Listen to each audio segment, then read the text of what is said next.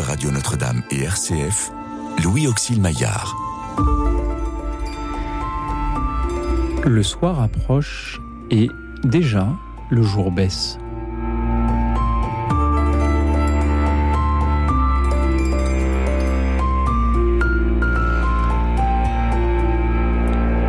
Bonsoir à toutes, bonsoir à tous, chers amis, chers auditeurs. Ce soir, je vous propose de nous parler d'un livre.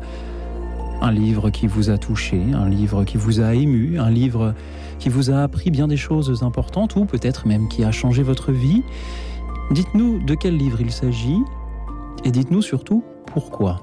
Merci par avance pour vos appels, vos méditations et vos conseils de lecture à venir ce soir. Pour les écouter, j'ai la joie de recevoir deux personnes dont l'érudition littéraire est grande. Jean-François Rode, ancien directeur de la librairie La Procure. Bonsoir. Bonsoir. Merci d'être venu jusqu'ici pour écouter nos auditeurs nous parler de leur livre préféré. C'est un plaisir.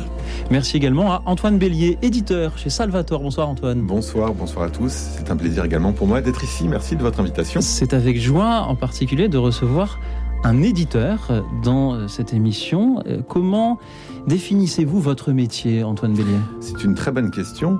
Euh, je dirais qu'un éditeur, c'est d'abord un passeur. C'est pas quelqu'un qui est censé être sur le devant de la scène, c'est quelqu'un qui est censé accompagner au mieux être au service des auteurs.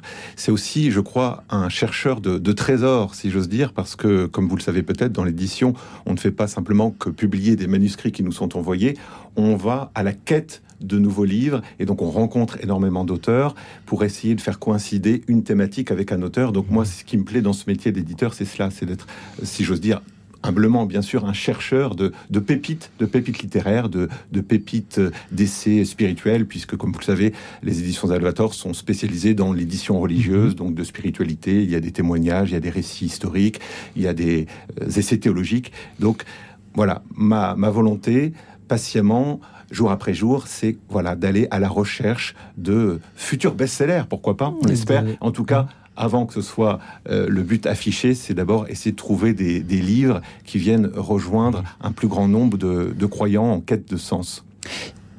Antoine Bélier, votre voix sera peut-être familière à certains de nos auditeurs, puisque vous euh, avez été un peu à ma place pendant euh, quelques temps chez, chez RCF, où vous avez aussi euh, animé euh, des émissions, où vous preniez aussi euh, les appels des auditeurs. Euh, Est-ce que finalement, il n'y a, a, pas un lien entre le métier de, de journaliste et le métier de l'éditeur Apporter Alors, une information, apporter un ouvrage? Oui, c'est ça. Alors avant cela, peut-être, le lien que je ferai, c'est que, que ce soit le journaliste ou l'éditeur, on est en, j'allais dire, constante confrontation avec les livres. Quand j'étais à votre place comme journaliste, je recevais, je ne sais pas, une vingtaine, une trentaine de livres par semaine. Donc, euh, mon bureau était empli de piles de livres. Alors, aujourd'hui, c'est la même chose, mais ce sont des livres de Salvatore essentiellement dans mon bureau d'éditeur. De, vous êtes donc un passeur et ces pépites que vous repérez, vous les passez au libraire? Et Exactement. ça tombe bien, puisque nous avons un libraire, donc Jean-François Roth, vous aussi, vous, êtes un, un, passeur? Oui, c'est évidemment un mot très beau pour définir aussi le métier de libraire. C'est-à-dire que dans la librairie, on, on, on, fait aussi un peu ce, ce, même travail que de, de faire découvrir des beaux textes. Je dis souvent que ce qui manque, c'est pas les bons livres. Il y en a beaucoup de bons livres des, dans tous les genres. Euh, ce qui manque peut-être le plus, justement, c'est de les faire connaître oui. et de donner envie de les lire. Euh, enfin, il y a un certain nombre de livres, effectivement, quelquefois un petit peu plus, euh, plus difficiles ou un petit peu plus euh, oui, corsés. Euh, il faut un peu se décarcasser pour les faire découvrir aux, aux lecteurs. Parce que en, quelquefois, les lecteurs se disent oui, bon, ça, ça, va être trop compliqué pour moi, je suis pas j'ai pas, pas tout à fait peut-être le, le, le, bagage pour ça. Euh, bon, il faut, faut, un peu les persuader qu'ils peuvent tout à fait lire euh, ces textes. Et puis, euh, quelquefois aussi, ils craignent un peu de s'ennuyer quand on prend des sujets un peu sérieux.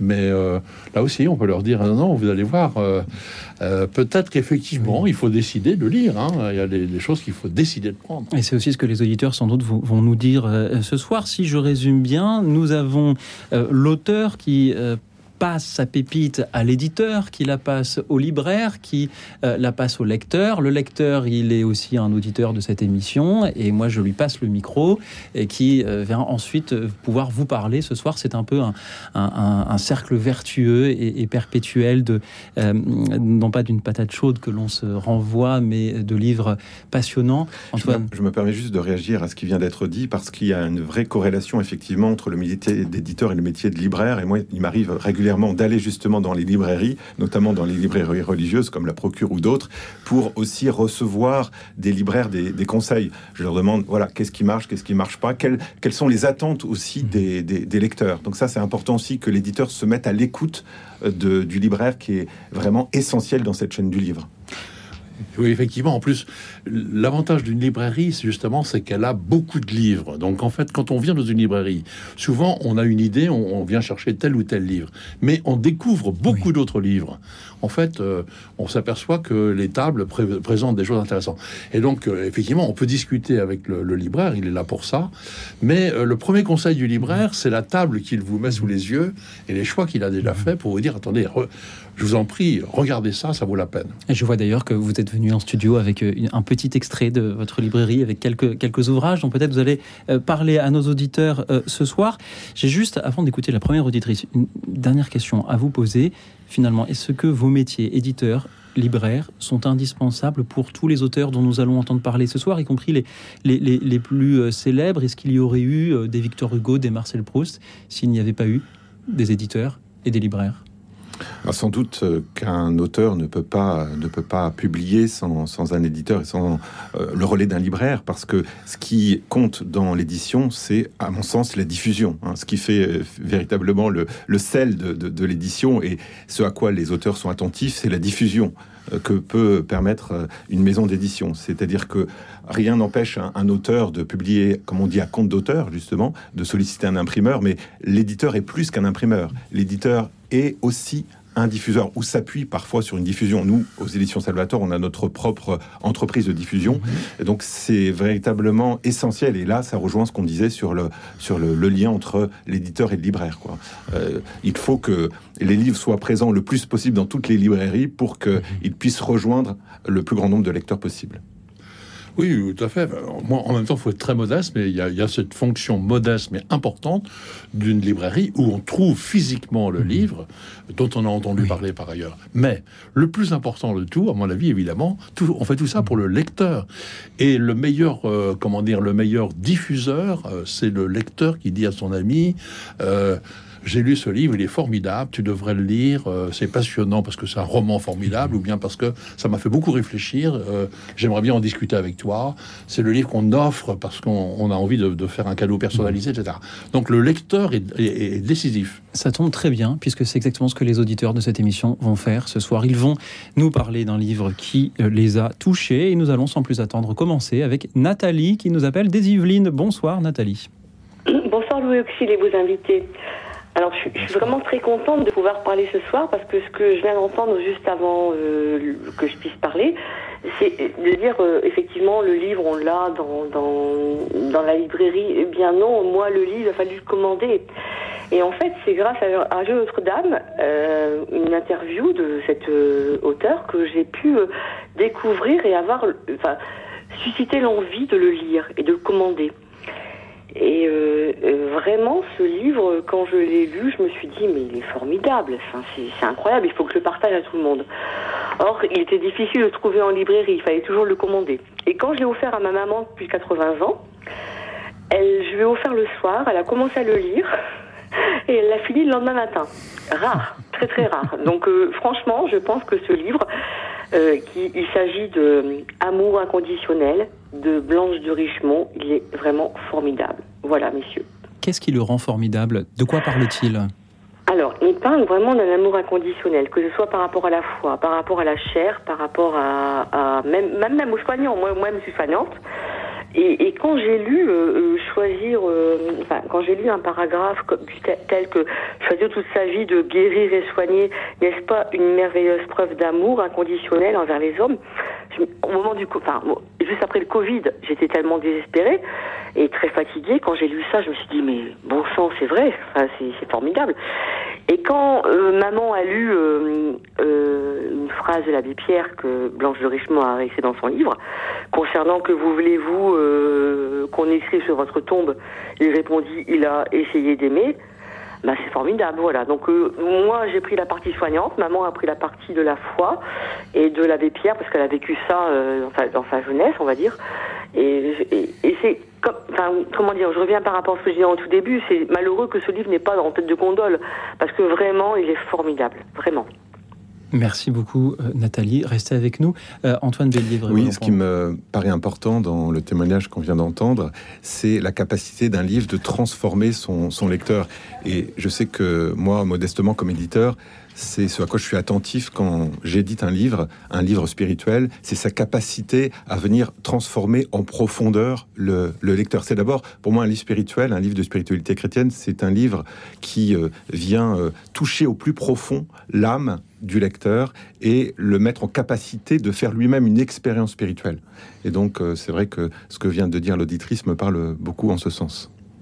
Jean-François Rode. Ben, voilà, euh, c'est un, un conseil que, euh, que cette auditrice donne justement aux libraires, à- aux libraires peut-être Mhm. de, de bien écouter ce qui vient d'être dit par elle. Euh, merci madame, parce que voilà, c'est un conseil que vous donnez et que j'espère qu'il va être repris.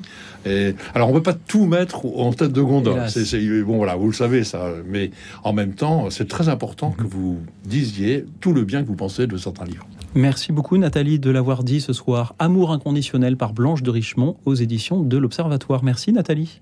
Merci à vous, au revoir. C'était une joie euh, de vous entendre. Merci à tous ceux qui continuent à nous appeler pour nous parler d'un livre. Mais avant d'écouter les auditeurs suivants, je vois donc que vous-même, euh, Jean-François Rode, peut-être Antoine Bélier, vous avez apporté quelques livres dont vous espériez pouvoir nous dire un mot euh, ce soir. Jean-François Rode. Si vous le voulez, si vous m'y invitez, euh, je viens de, terminer un livre qui paraît, qui est paru tout à fait récemment, un livre de François Scheng de l'Académie française qui s'appelle Une longue route, sous-titré Pour munir au chant français. C'est chez Albin Michel. Donc, on connaît François Scheng. Mais est-ce que tout le monde sait euh, cette histoire quand même assez extraordinaire d'un donc euh, d'un Chinois euh, qui arrive en France à, à 17 ans sans parler un mot de français, ni bonjour ni merci. Et euh, euh, ses parents, sa famille continue jusqu'aux États-Unis. Lui reste, décide de rester en France et vit quelques années de galère. Et il est devenu, euh, vous le savez, un, des plus grands poètes français, un des plus grands écrivains français. Il a été donc élu à l'Académie française. Il a eu tous les prix. Il s'exprime remarquablement, évidemment. Oui. Et donc il raconte dans ce livre, et c'est absolument passionnant et enfin, émouvant et passionnant. Il raconte comment il a fait sienne la langue française et la poésie. Euh, J'ai rarement lu un, un éloge de la poésie aussi euh, aussi euh, comment dire flamboyant que, ce- que, que ce texte. Et comme euh, la langue française est- aussi, euh, c'est aussi à chacun de la faire nôtre, c'est toujours un, bel exemple à suivre. François Cheng, une longue route chez Albin Michel. Oui. Il y a, Une, un, une longue route pour munir au chant français. il y a un deuxième livre sur votre pile. Alors, ça, c'est un livre qui est un peu plus. qui est paru il y a quelques temps que je trouve. Que je peux recommander à tout le monde. C'est le livre de Charles Wright qui s'appelle Le chemin des estives. Et euh, c'est chez Flammarion. Et euh, c'est l'histoire, en fait, de deux euh, novices jésuites. Parce qu'on ne le sait pas toujours, mais dans le noviciat jésuite, il y a toujours un mois où euh, on part avec un compagnon qu'on n'a pas choisi, sans un sou, avec l'obligation de quémander l'hospitalité tous les soirs. Il est recommandé de ne pas aller dans les presbytères et les monastères. Il faut vraiment essayer de trouver, en fait, d'être reçu par les. Et donc ces deux compagnons traversent toute la France d'ouest en est. Euh, jusqu'au à Notre-Dame-des-Neiges. Et donc, c'est un récit, le chemin des estives, c'est un récit à la fois d'une promenade, une promenade euh, littéraire, parce que c'est toujours accompagné par euh, Rimbaud, une promenade spirituelle, c'est accompagné par Charles de Foucault, euh, une promenade amicale, une promenade de, découverte. C'est un livre de respiration. Il n'y a pas plus, comment dire, plus charmant, plus fort euh, que, ce, que ce livre. Une longue route avec François Cheng, un chemin des estives euh, avec Charles Wright. On, voyage avec vous et je m'amuse parce que ch- chaque premier vendredi du mois dans cette émission, nous avons une soirée de lecture où les auditeurs et les invités euh, nous lisent des textes de leur choix sur un thème donné.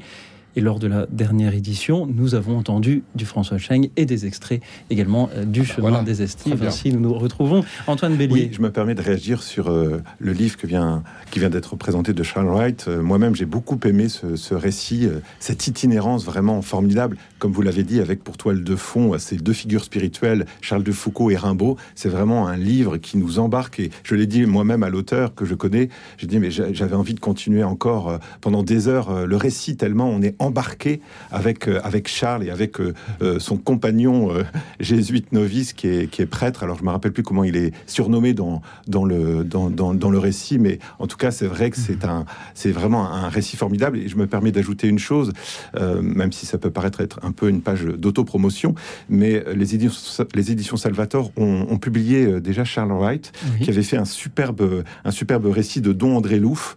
vous connaissez sans doute Don André Louf, qui fut abbé du Mont-des-Cas dans le nord de la France et qui euh, nous euh, livre dans, dans, ce, récit vraiment tout l'itinéraire spirituel de Don André Louf. Ça s'appelle Don André Louf, Le chemin du cœur, et ça vient d'être republié en poche d'ailleurs aux éditions mhm. Salvator. C'est un, livre à, découvrir parce que c'est une figure spirituelle vraiment marquante qui est peu connue du grand public et qui euh, est un vrai maître spirituel. Merci aux éditions Salvator de l'avoir publié. Merci à tous ceux qui écrivent et à ceux qui appellent. Et les livres, même quand il s'agit de comédies peuvent aussi inspirer la musique, alors je vous propose d'écouter l'ouverture des Noces de Figaro de Mozart. Radio Notre-Dame.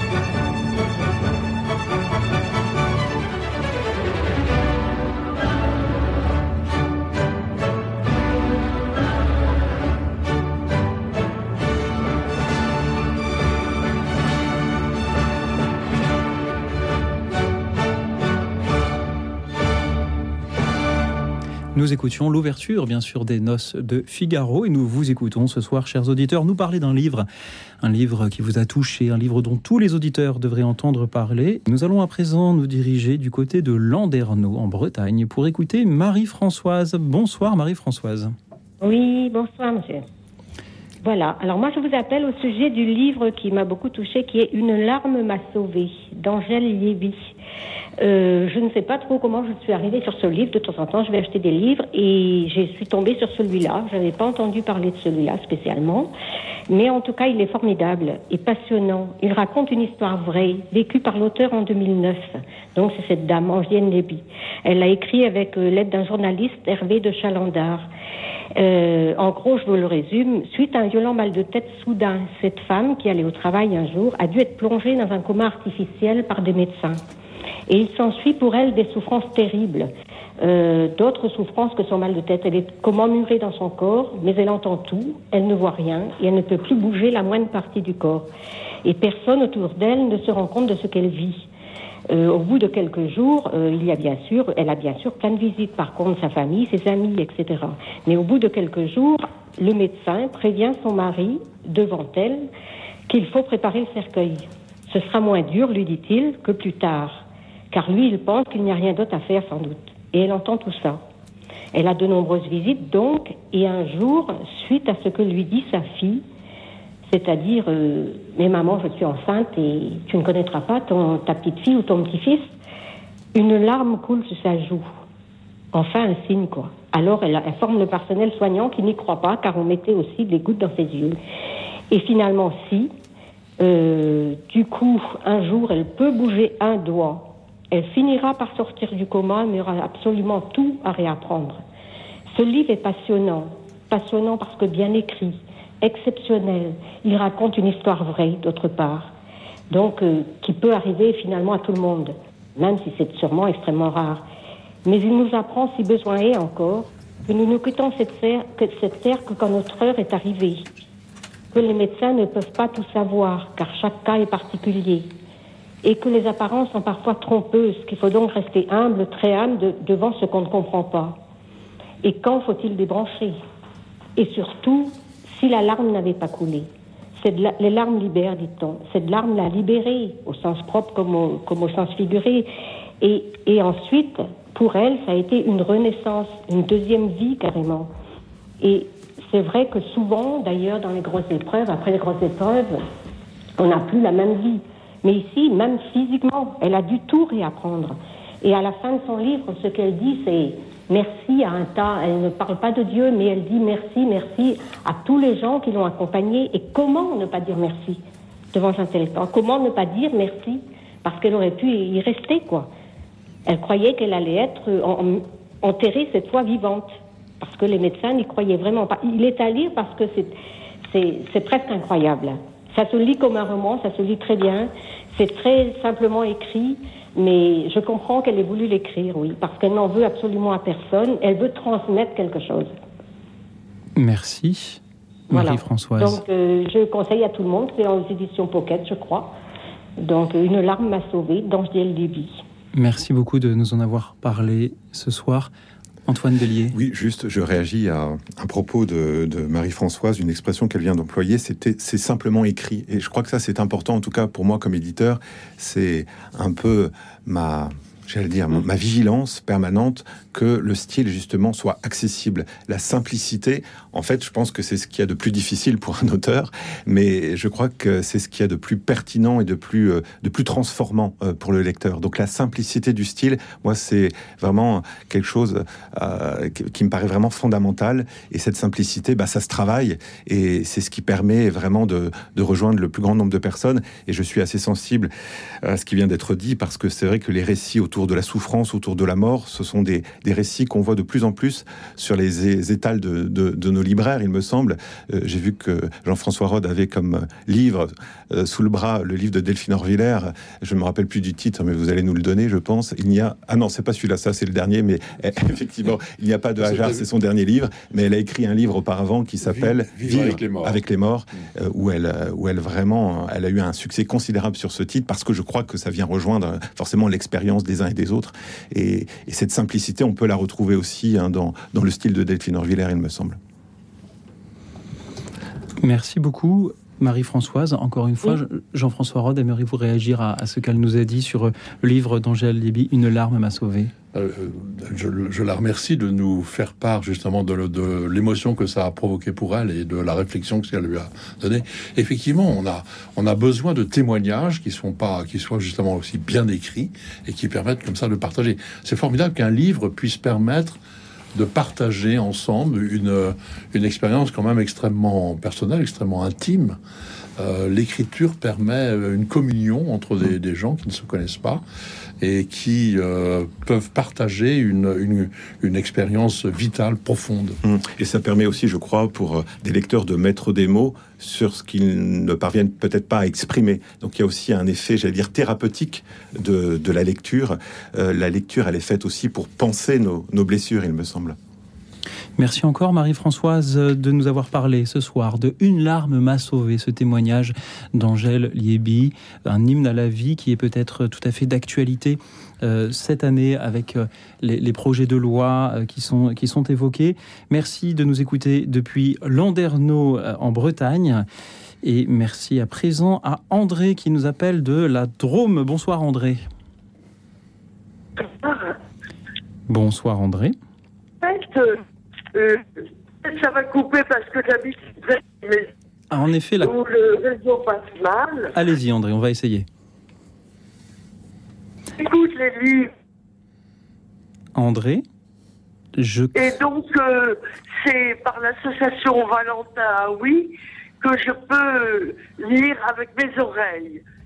Donc, j'ai lu avec grand plaisir les gratitudes de Delphine Le Vigan, où il est dit qu'on ne dit jamais assez merci. Et il s'agit d'une vieille dame, finalement, qui a eu tout un parcours, qui finit en EHPAD. Il y a son orthophoniste, il y a une amie, euh, beaucoup plus jeune, dont elle s'était occupée. Et hum, bien sûr, j'étais touchée par euh, le parcours de la personne âgée. C'est elle qui dit on ne dit jamais assez merci. Et ça rejoint le l'orthophoniste euh, qui lui a des problèmes avec son père mhm. et la vieille dame essaie de, de le faire réfléchir là-dessus. Voilà, ça m'a beaucoup touché ce livre et je voulais aussi vous parler d'un autre livre. vous savez, j'oublie moi les noms des éditeurs. C'est pas très Un autre livre sur euh, trois jours et trois nuits dans un monastère. Euh, c'est un collectif d'auteurs français pour aider les gens. Ce sont des Augustins. Et ces, ces auteurs euh, sont interpellés très profondément par l'engagement de ces hommes euh, assez nombreux euh, dans ce monastère. Le monastère de la Grâce, n'est-ce pas Oui, c'est cela. La Grâce. Hmm. Voilà, le monastère de la Grâce. Et ils sont interpellés par les moines qui chantent en grégorien. On voit l'enracinement de, du monachisme et cela m'a beaucoup touché et me permet de, de vibrer aussi et de prier avec eux euh, et de aussi être interpellé par tous ces gens qui doutent mais qui cherchent, qui ne s'arrêtent pas de chercher un sens à leur vie et de chercher Dieu. Merci beaucoup euh, André pour ces deux livres dont euh, vous nous parlez, Les gratitudes par Delphine de euh, Vigan. euh, édité par LGF, ainsi que Trois jours et trois nuits euh, chez euh, Julliard. Euh, Antoine Bélier, vous Oui, vouliez réagir? Je voulais simplement réagir à ce qui vient d'être dit parce que ça me fait penser à un autre livre, un peu dans le sillage du- du- de ce livre collectif dont l'auditrice vient de parler. C'est un livre de Michel Onfray, assez étonnant. C'est un petit livre publié aux éditions Gallimard dans la collection NRF qui s'intitule La stricte observance avec Rancé à la trappe. En fait, le philosophe Michel Onfray a passé quelques jours à l'abbaye de la Trappe à Soligny, dans le Perche, et il en a tiré un formidable petit ouvrage qui euh, à la fois associe son expérience d'une petite retraite de deux jours, lui qui euh, se considère comme, euh, je crois, agnostique, en tout cas, ou peut-être athée, en tout cas en, en quête peut-être de sens, et euh, il associe ce récit avec euh, des, euh, des, des évocations hystériques, his- pas hystériques, mais historiques, pardon, de, de justement de l'abbé de Rancé, de Mabillon, de, de toute cette mouvance-là, de toute cette mouvance monastique. Donc c'est vraiment un, un petit livre très intéressant que je vous conseille, c'est aux éditions Gallimard.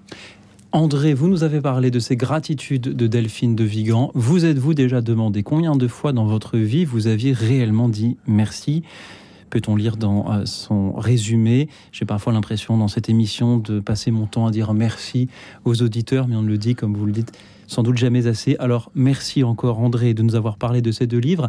Merci de nous avoir parlé aussi de l'association Valentin OI avec les aveugles et les malvoyants qui euh, euh, justement aident les personnes aveugles ou malvoyantes à avoir accès à la littérature.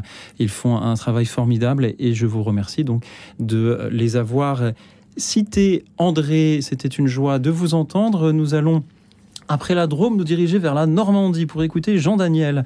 Bonsoir Jean-Daniel. Bonsoir. Merci Jean-Daniel d'être avec nous. Quel est le livre qui vous a touché et dont vous aimeriez nous parler ce soir? Alors, c'est un plaisir de vous avoir. C'est un livre que j'ai découvert par RCF à, à travers les, les émissions Halte spirituelles de Véronique Alizeux. Oui. Et il s'appelle Le Notre Père est un trésor et c'est de Françoise Heyer. Aux éditions Salvatore. Ah ça c'est un très beau livre effectivement. Est-ce que je peux réagir? Allez-y, vous qui êtes éditeur chez Parce Salvatore. qu'en fait, il s'avère que je suis le modeste éditeur de ce livre, et donc j'ai découvert ce, ce manuscrit euh, de manière un peu euh, impromptue. Enfin, en tout cas, c'est Françoise Heyer qui m'a envoyé ce texte, et j'ai été complètement subjugué par, par ce texte. Je parlais d'expérience spirituelle tout à l'heure, et c'est littéralement ce qu'a fait Françoise Heyer, c'est-à-dire que son livre part d'une expérience spirituelle où elle explique qu'elle a redécouvert le sens profond du Notre Père. Vous le savez, le Notre Père, c'est une prière qu'on a l'habitude de réciter, peut-être d'annonner malheureusement. Et à un moment donné, elle a, elle a ressenti toute la force des paroles du Notre Père. Et à partir de là, à partir de cette expérience spirituelle, elle a euh, écrit ce commentaire vraiment formidable. C'est vraiment un livre que je vous conseille fortement euh, parce que je me suis un peu battu pour le pour l'éditer. Je vous, l'avoue. Et, et finalement, le comité éditorial a accepté de l'éditer. Et je crois que c'est un livre qui vraiment fait du bien parce que non seulement c'est plein d'érudition, il y a beaucoup de références exégétiques, théologiques, c'est très bien amené, amené. Et, euh, et, et moi, vraiment, ce qui m'a touché encore une fois, c'est qu'on redécouvre, grâce à, te- à ce texte, vraiment la, la profondeur de la prière du Seigneur qui est, est- est- est mise aussi en corrélation avec les, les sept paroles du Christ en croix. C'est vraiment un livre formidable. C'est une auteure qui n'est pas très connue. Elle avait écrit un, un livre aux éditions de l'Armatan sur Jean-Sébastien Bach et elle nous offre ce, ce véritable traité spirituel alors qu'elle n'est ni religieuse ni membre d'une communauté. C'est quelqu'un qui a une formation théologique, qui est euh, membre d'une fraternité ignatienne, il me semble, et elle nous offre vraiment un, un livre que je conseille fortement à tous ceux qui veulent redécouvrir cette prière. Merci Antoine Bélier. Jean-Daniel, qu'est-ce qui vous, vous a touché dans ce livre? Et ben en fait, ce qui m'a touché, c'est qu'elle répond à toutes les questions qu'on peut se poser sur le Notre Père. C'est un livre clos. Il est facile à lire, il fait 220 pages, je l'ai lu en deux jours. Et il est clos en ce sens que toutes les questions qu'on peut se poser par rapport à ce que François Zeyer nous dit, eh ben on trouve les réponses dans ce livre. Et c'est pour ça qu'il est vraiment bien fait. Et on redécouvre le sens profond de chaque phrase du Notre Père, comme le dit si bien euh, monsieur l'éditeur. Et euh, d'abord, je vous remercie d'avoir édité. Avec plaisir. Mais c'est le service Et, qu'on euh, peut rendre vois- euh, aux lecteurs et aux, aux chrétiens, donc c'est c'est une joie d'être remercié pour cela. Ah, euh, que puis-je dire après votre intervention? Vous avez dit beaucoup de choses, donc euh, il ne reste plus grand-chose à dire, si ce n'est que c'est un livre clos. Bon, toutes les questions qu'on se pose sur le Notre Père, on trouve les réponses dedans. Jean-Daniel, merci du fond du cœur de nous écouter depuis quand et de nous avoir parlé ce soir de ce livre de Françoise Heyer, édité donc par Salvatore, Le Notre Père est un trésor, commentaire amoureux de la prière du Christ. Jean-François Rode, que vous inspire ce, témoignage de, de, l'éditeur qui, qui, voit les fruits de son travail? Ben Justement, on voit l'éditeur qui a euh, le premier lu ce texte et qui a été mhm. enthousiasmé et qui a fait le travail, y compris peut-être un certain combat euh, pour le pour l'éditer. Et puis on voit donc après un lecteur qui est enchanté de d'avoir ce texte, qui est nourri par ce texte. Et puis alors voilà, on continue et, et cet, cet auditeur nous dit maintenant, nous dit à tous euh, aller boire à, ce, à cette source-là, elle est valable. Et euh, vraiment, ça, c'est, j'insiste beaucoup là-dessus dans mon métier de libraire, parce que en fait, euh, la, meilleure recommandation, c'est de, c'est, elle est interpersonnelle. Quelqu'un qui dit à quelqu'un d'autre, ce livre-là est pour moi vraiment un, grand, un grand beau livre. tu devrais le lire aussi, ou vous devriez le lire aussi.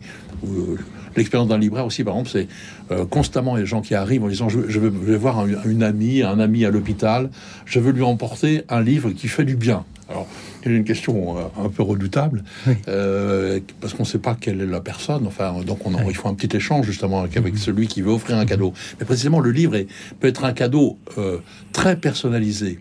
Hein, on, n'offre pas n'importe quel livre à n'importe qui. On réfléchit pour savoir ce qui pourrait l'intéresser, ce qui pourrait, euh, oui, le faire réfléchir, ce qui pourrait bien convenir à l'étape où il en est. Merci encore à vous, Jean-Daniel. Euh, Antoine Bélier, euh, bravo d'avoir édité ce Qu'est-ce que ça vous fait de, voir ce, chemin parcouru entre, le manuscrit, l'édition, le, passage en librairie, l'auditeur, le lecteur qui le lit et qui en témoigne à la radio? Alors c'est toujours une surprise, mais une agréable surprise, effectivement, parce que comme je le disais il y a quelques instants, j'aurais pu très bien dire, bon, le Notre Père. Il y a pas, pas mal de livres sur le Notre Père. Et d'ailleurs, c'est la première réflexion que j'ai eue quand j'ai vu le titre de ce livre. Euh, encore un livre sur le Notre Père. Et du coup, j'anticipais l'opposition du comité éditorial. Mais je me suis mis à lire. Et c'est à ce moment-là que je dis il faut absolument l'éditer. Mhm. Mais euh, on, reçoit tellement de manuscrits que parfois on va très vite et on se dit bon, euh, allez, c'est pas la peine de l'éditer. Et on, loupe des perles et des pépites. Merci de ne pas avoir loupé celle-ci. Cela a permis à Jean-Daniel de nous offrir un beau témoignage ce soir sur le Notre Père est un trésor, commentaire amoureux de la prière du Christ par Françoise Heyer aux éditions Salvator. À votre tour, chers auditeurs, appelez-nous pour nous parler d'un livre qui vous a touché, qui vous a ému, qui vous a transporté, qui vous a appris bien des choses très utiles un livre dont tous les auditeurs devraient entendre parler et pour lequel ils devraient dès demain se précipiter euh, dans leur librairie euh, préférée, par exemple la Procure bien sûr, mais ça peut aussi être une autre, et euh, le commander. À condition que ce soit une vraie librairie, si je puis me permettre. Oui. Je fais un peu de lobbying là. Il faut, il faut acheter tous ces livres dans les librairies, mhm. éventuellement par mhm. internet, mais mhm. il ne faut pas acheter sur une, sur celui, la, la, maison dont il ne faut pas prononcer le nom. il faut faire vivre les libraires. Choisissez à côté de chez vous euh, quelqu'un, un, libraire qui fait bien son travail et, achetez vos livres chez lui. Nous écoutons un autre morceau inspiré de euh, la littérature, euh, c'est la série du Seigneur des Anneaux qui a suscité beaucoup de, de créativité chez les musiciens. Nous écoutons le groupe Clamavi des Profundis, c'est la chanson de Durin. Radio Notre-Dame.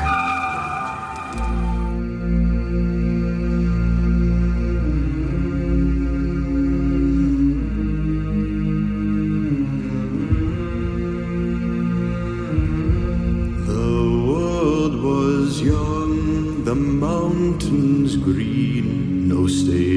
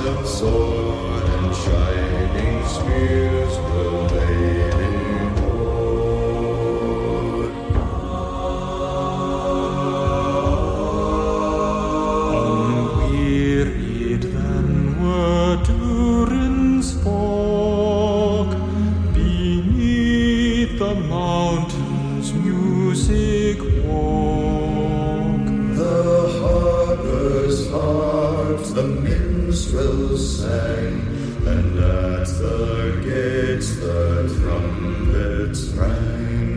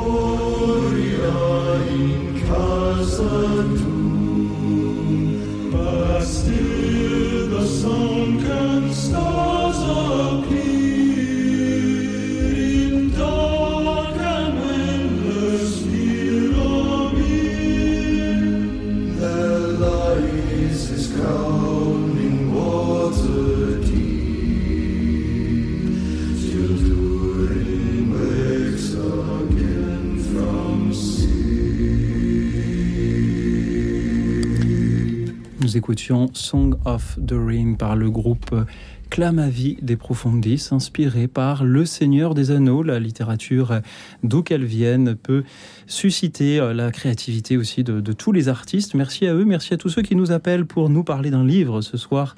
Un livre qui, chers auditeurs, vous a touché, vous a ému, vous a appris bien des choses et dont tous les auditeurs devraient entendre parler. Je voudrais saluer Anne-Marie de euh, Nantes qui avait un beau témoignage à nous faire, mais que nous ne parvenons pas ce soir à joindre. Chère Anne-Marie, vous pouvez nous rappeler pendant que nous écoutons Marie-Arlette qui est avec nous depuis la Drôme.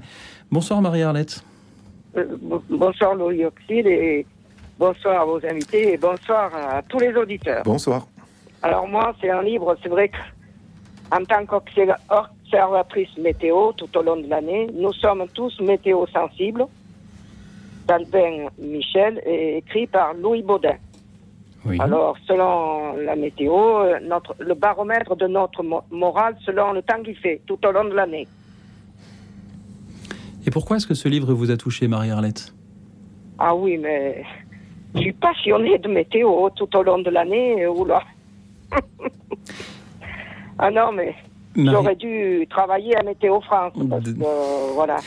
Marie-Arlette, je crois me souvenir que vous avez eu un métier qui dépend justement beaucoup de la météo. Ah oui, ben, bien sûr, euh, en agriculture. Alors, euh, tout au long de l'année, on a le, le ciel sur notre tête, quoi. Mhm. Le vent, la pluie, les orages, le froid, Et la donc- grêle. Oui. Et donc vous subissez dans votre travail l'influence des saisons et des Ah, intempéries. des, des, quatre, des quatre saisons. On peut appeler ça comme ça. Et cela, vous l'avez retrouvé dans euh, ce livre. Euh, ah oui, sommes- su- super intéressant. hein. Marie-Arlette, est-ce que je peux vous demander comment va votre verger en cette, euh, cette fin octobre Ah oui, mais les, les olives sont belles. hein. La, la pluie qu'il a fait, ça les a fait grossir. hein. Il y a vraiment des grosses. Magnifique. J'en ai mis déjà en son mur des, des vertes, mais qu'on mangera un an plus tard. Et pour- pourquoi Parce attendre que je mets pas de je mets pas de produits chimiques moi pour les préparer. Merci Marie-Arlette de prendre soin de vos olives. Je, je vous envie d'avoir euh, euh, voilà, d'avoir cet Il y a de olivier l'huile d'olive aussi, la très bonne huile d'olive. que vous faites vous-même? Ah mais c'est le moulin, on les porte au moulin. Vous les portez au moulin et vous les retrouvez sous, sous forme, sous forme d'huile. D'huile, oui. Marie-Arlette, merci beaucoup de nous avoir emmenés dans, euh, dans- au milieu de, de votre monde des oliviers ce soir euh, à travers euh, le témoignage de ce livre. Nous sommes tous météo-sensibles par Louis Baudin aux éditions Albert Michel. Comment la météo influence notre vie?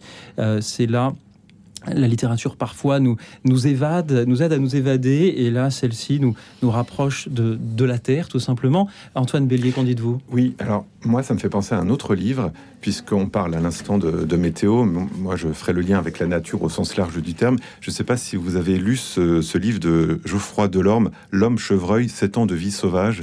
C'est vraiment un livre formidable. Alors, c'est pas un roman, c'est un récit. Alors, je me rappelle plus le nom de l'éditeur, je crois que c'est Les Arènes qui a publié ce, récit, où euh, Grégory, non, Geoffrey Delorme parle de son immersion dans la nature sauvage. En fait, il a décidé de, de quitter, j'allais dire, la vie habituelle pour aller se réfugier dans une forêt et il s'est mis au rythme des chevreuils. Et c'est formidable. Moi, j'ai été quand même complètement suffoqué par cet ouvrage où on perçoit quelqu'un qui petit à petit va vivre au rythme de la nature jusqu'à se faire ami des animaux sauvages. Et j'ai été subjugué. Je suis pas particulièrement euh, écologiste militant, et j'ai été complètement retourné par, euh, par cet ouvrage où, vraiment on est immergé dans cette nature sauvage. C'est une forêt qui se situe, je crois, en, grande région parisienne, donc c'est pas loin de, de la ville. Et euh, Geoffroy Delorme nous emmène petit à petit dans son aventure, dans son immersion, et on vit avec lui au rythme de la nature sauvage. Donc ça s'appelle L'homme chevreuil, 7 ans de vie sauvage, de Geoffroy Delorme. Merci Antoine Bélier, merci à vous Marie-Arlette. Merci, merci à vous Marie-Arlette. Sont super intéressantes. Merci beaucoup pour... Et Il Oui. n'y a plus d'émission avec le père Guy Gilbert, on l'entend plus. Et il est à l'antenne de Radio Notre-Dame le mercredi, juste avant Écoute dans la nuit, de 21h30 à 22h. J'ai essayé de capter l'autre fois, mais c'est pas, il n'y avait personne. Mm. Mercredi dernier. Eh bien écoutez, essayez sur le site internet peut-être de, de Radio Notre-Dame. Moi, je ne sais pas faire sur Internet. Marie-Arlette, merci beaucoup pour votre amitié, Bonne pour soirée, votre bientôt, témoignage et pour, le soin que vous apportez à, à la terre qui vous a été confiée. Marie-Arlette, c'est toujours une joie de vous entendre et c'est aussi une joie d'entendre Daniel qui nous écoute de Paris. Bonsoir Daniel. Bonsoir, euh, Radio Notre-Dame. Alors, euh, moi, j'entends tout ça, je me rends compte que y a- y a- je vois pas de livre chrétien là-dedans. Alors, je voudrais parler de la Bible et des béatitudes. Parce que ça, c'est vraiment le plus beau livre. De toute façon, c'est le livre le plus vendu dans le monde. Alors, euh, donc, euh, je ne risque pas de me tromper. Et je voudrais dire euh, que l'Esprit Saint euh, découle directement de, de la lecture de la Bible. Parce que bon, on peut demander, euh, la Bible est dit, demandez, vous obtiendrez, euh, frappez, on vous ouvrira. Et bon, mais bon, il faut absolument connaître la parole de Dieu, parce que si on ne connaît pas la parole de Dieu, Dieu ne répond pas. Voilà ce que je pense maintenant. Et c'est pour ça que j'étudie beaucoup la Bible et que le passage euh, que je vais vous demander de lire, c'est les béatitudes. Voilà. Merci de m'avoir entendu. Daniel, merci beaucoup de nous avoir parlé de la Bible. On est bien sur une antenne chrétienne, il n'y a pas de doute. Quand on demande aux auditeurs de nous parler d'un livre qui euh, les a touchés, on entend parler de la Bible. Et Daniel, vous n'êtes pas le seul, puisque je salue également Yves de Toulon. Sur la fiche que le standard me, me prépare, je lis la Bible. Corinne de Douai, la Bible, et Sandrine de Paris, la Bible aussi. Euh, Vous n'étiez euh, donc pas le seul, euh, Daniel, à, vouloir en, dire quelques mots euh, ce soir. Merci infiniment. Pendant que je, puisque vous voulez que je- je- je- j'en lise un bout, que je retrouve les béatitudes, peut-être puis-je demander à nos invités, la Bible, est-ce toujours le, le best-seller? Jean-François Rode Ah bah, évidemment, hein, euh, c'est effectivement un best-seller, mais ça ne veut pas dire pour autant que, euh, euh, comment dire, on, ce soit si facile que ça de- de- d'entrer dans la Bible. Il faut, euh, c'est bien d'être un peu guidé, et en particulier évidemment par euh, tous les groupes, les homélies, etc., le- le- le- la, la communauté, les communautés chrétiennes. Mais il y a aussi effectivement un certain nombre de livres qui permettent de mieux, co- de mieux comprendre. Mais euh, ce qu'il y a de formidable dans une librairie comme euh, la Procure, c'est qu'effectivement, on voit arriver euh, tous les jours des, des livres qui aident à, à entrer dans la Bible, à la comprendre mieux. Est-ce que je peux en citer un Allez-y. J'ai le temps ou Vous pas avez le temps. parce que il y, a y a un livre que je viens de lire aussi avec beaucoup d'enthousiasme, un livre de Anne Lécu. Anne Lécu est, est, euh, euh, est dominicaine, oui. mais elle a un double, une double casquette parce qu'elle est médecin euh, en univers carcéral. Elle est médecin à Fleury-Mérogis, donc elle, elle, a- elle est, elle est affrontée à, à- à beaucoup de situations difficiles. Et c'est à la fois donc une femme très engagée dans le dans, dans cet univers carcéral et dans le soin, et très euh, experte dans la Bible. Et elle a fait un livre qui s'appelle Afin que vous donniez du fruit, c'est l'édition du Cerf. Euh, et je le conseille beaucoup ce livre-là parce que justement c'est un guide pour bien lire la Bible. Elle parle de textes qu'on connaît assez bien, euh, souvent, mais elle, elle en parle de telle façon qu'on apprend à mieux lire la Bible avec elle. En fait, le thème, il est simple, c'est un thème universel. Personne ne- ne- enfin, on a tous envie d'être fécond, de, de porter du fruit, on a tous envie d'être efficace, et on est un peu découragé quelquefois quand tous les efforts qu'on fait produisent pas. Et là, elle dit, mais c'est quoi le, le- le fruit? Est-ce que c'est le succès? Oui. Hein, Et qui est juge du, du fruit que l'on porte et en dehors de lui? Et je, je conseille à tous ceux qui s'intéressent à la Bible de, de prendre ce livre, euh, parce que c'est une... euh, voilà, c'est un bon guide pour apprendre davantage à bien lire la Bible. Antoine Bellier. Est-ce que j'ai un peu de temps? Une petite minute. Une petite minute pour vous dire que les éditions Salvator ont publié une Bible avec l'édition liturgique. Et puis on publie aussi un commentaire suivi de la Bible du pasteur Antoine Nuis en coédition avec les éditions de l'Olivetan. Il y a déjà eu le Nouveau Testament de, de, de publier, le Pentateuque, donc les cinq premiers livres de la Bible. Et on vient de publier, on va publier dans quelques jours le volume sur les livres historiques. Donc c'est une Bible commentée euh, avec une glose, comme on disait avant. Mhm. Euh, C'est vraiment formidable ce- ce- cette lecture suivie de la Bible du pasteur Antoine Nuis. Je peux témoigner que c'est très utile. Je n'ai pas travaillé le, le Pentateuque encore, mais le Nouveau Testament, je m'en sers constamment. Euh, à la fois, sur chaque verset, il y a euh, une information précise, un commentaire, une pensée, une réflexion. C'est formidable. Merci encore à vous. Merci à Daniel de nous avoir parlé de la Bible, tout simplement, ce soir à l'heure où l'on propose à nos auditeurs de nous parler d'un livre qui les a touchés. C'était peut-être le premier et le dernier livre à citer. Et merci à vous. Nous nous retrouvons dans un instant.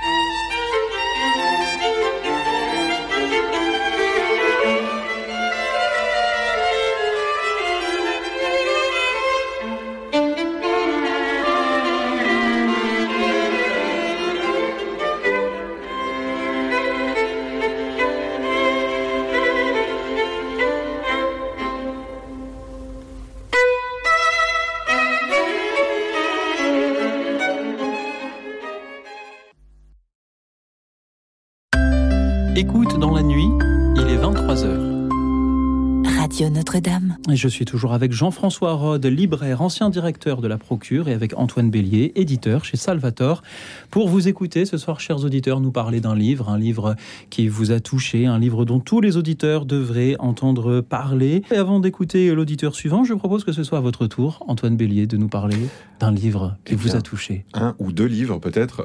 Allez-y pour deux. Jean-François Rode en a cité deux. Alors, Alors, allez, vous pas de jaloux. Non, je voulais vous parler d'un d'un livre qui m'a fortement touché. Alors, c'est pas un livre que j'ai lu récemment, c'est un livre que j'ai lu durant mon adolescence, donc ça commence à dater un petit peu.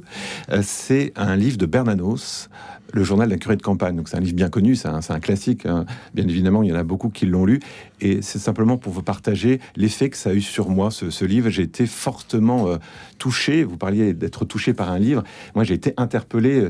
Quasi existentiellement par ce livre. C'est-à-dire que je m'attendais pas du tout à ça. Je pensais que ça allait être une histoire un peu gentillette euh, d'un curé euh, qui parlerait de son activité pastorale, etc. Et pas du tout. Vous connaissez Bernanos, c'est à la fois plein de plein de noirceur. Il, sait tout à fait bien dépeindre la noirceur de l'âme humaine et en même temps, il y a beaucoup d'espérance dans, dans, ce livre. Donc j'ai été complètement euh, retourné. Je me rappelle encore, je crois que j'avais 17 ou 18 ans, faire un, un tour du, du pâté de maison de, de là où j'étais euh, pour essayer de me remettre de cette lecture tellement ça m'avait euh, retourné. J'étais à la fois affecté par, euh, par cette noirceur, et en même temps touché par, par cette lueur d'espérance. Et je crois que ça, c'est un- une donnée qu'on pourrait, pourrait c'est-à-dire que c'est- une donnée assez générale des livres de Bernanos. hein. Cette- ce double mouvement à la fois de, de, de- de vraiment de, de profondeur de, de l'abîme humain et en même temps de ce salut qui nous est offert par le Christ. Et vous vous rappelez des derniers mots du, journal d'un curé de campagne euh, qui sont euh, une, cette- une citation de, Thérèse de l'Enfant Jésus, tout est grâce. Et ça résume bien, je trouve, l'acte littéraire de, Bernanos. Donc c'est le journal d'un curé de campagne. Et j'aimerais parler d'un livre plus récent, cette fois-ci, un livre que j'ai découvert cet été, mais qui a été publié déjà il y a au moins un, un ou deux ans. C'est un livre de Pierre Adrian qui s'appelle Des âmes simples. C'est publié chez Gallimard. C'est maintenant publié dans la collection Folio. Et c'est l'histoire d'un prêtre qui fait partie d'une communauté de prémontrés qui vit seul dans une vallée du côté des Pyrénées et qui accueille des marginaux, qui accueille des, personnes de passage, qui se fait vraiment, euh, à l'exemple du Christ, écoutant, qui vient recueillir les confidences des uns et des autres, qui vient aider les personnes en, besoin, en, manque de repères. Et c'est vraiment un livre qui est formidable parce que le style de Pierre Adrian est- est tout en profondeur, tout en sensibilité spirituelle. Ça s'appelle Des âmes simples et dans la pile de livres que j'ai à lire et que j'espère je vais pouvoir entamer dans, dans les prochains jours, il y a mm, justement un autre livre de Pierre Adrian qui s'appelle Que reviennent ceux qui sont loin. Je ne l'ai pas encore lu. Alors peut-être que vous l'avez lu ce livre-là, mais merci de ne pas me divulguer la fin On va- parce que j'ai envie va- de le découvrir. On va essayer d'y veiller. Merci beaucoup, euh, Antoine Bélier, pour euh, ces, ces suggestions. Bernanos et Adrien, merci à présent à Catherine qui est avec nous depuis Toulouse. Bonsoir Catherine. Oui, bonsoir euh, Louis Auxil, euh, bonsoir à, à vos invités Bonsoir. euh, et à vos Bonsoir à vous.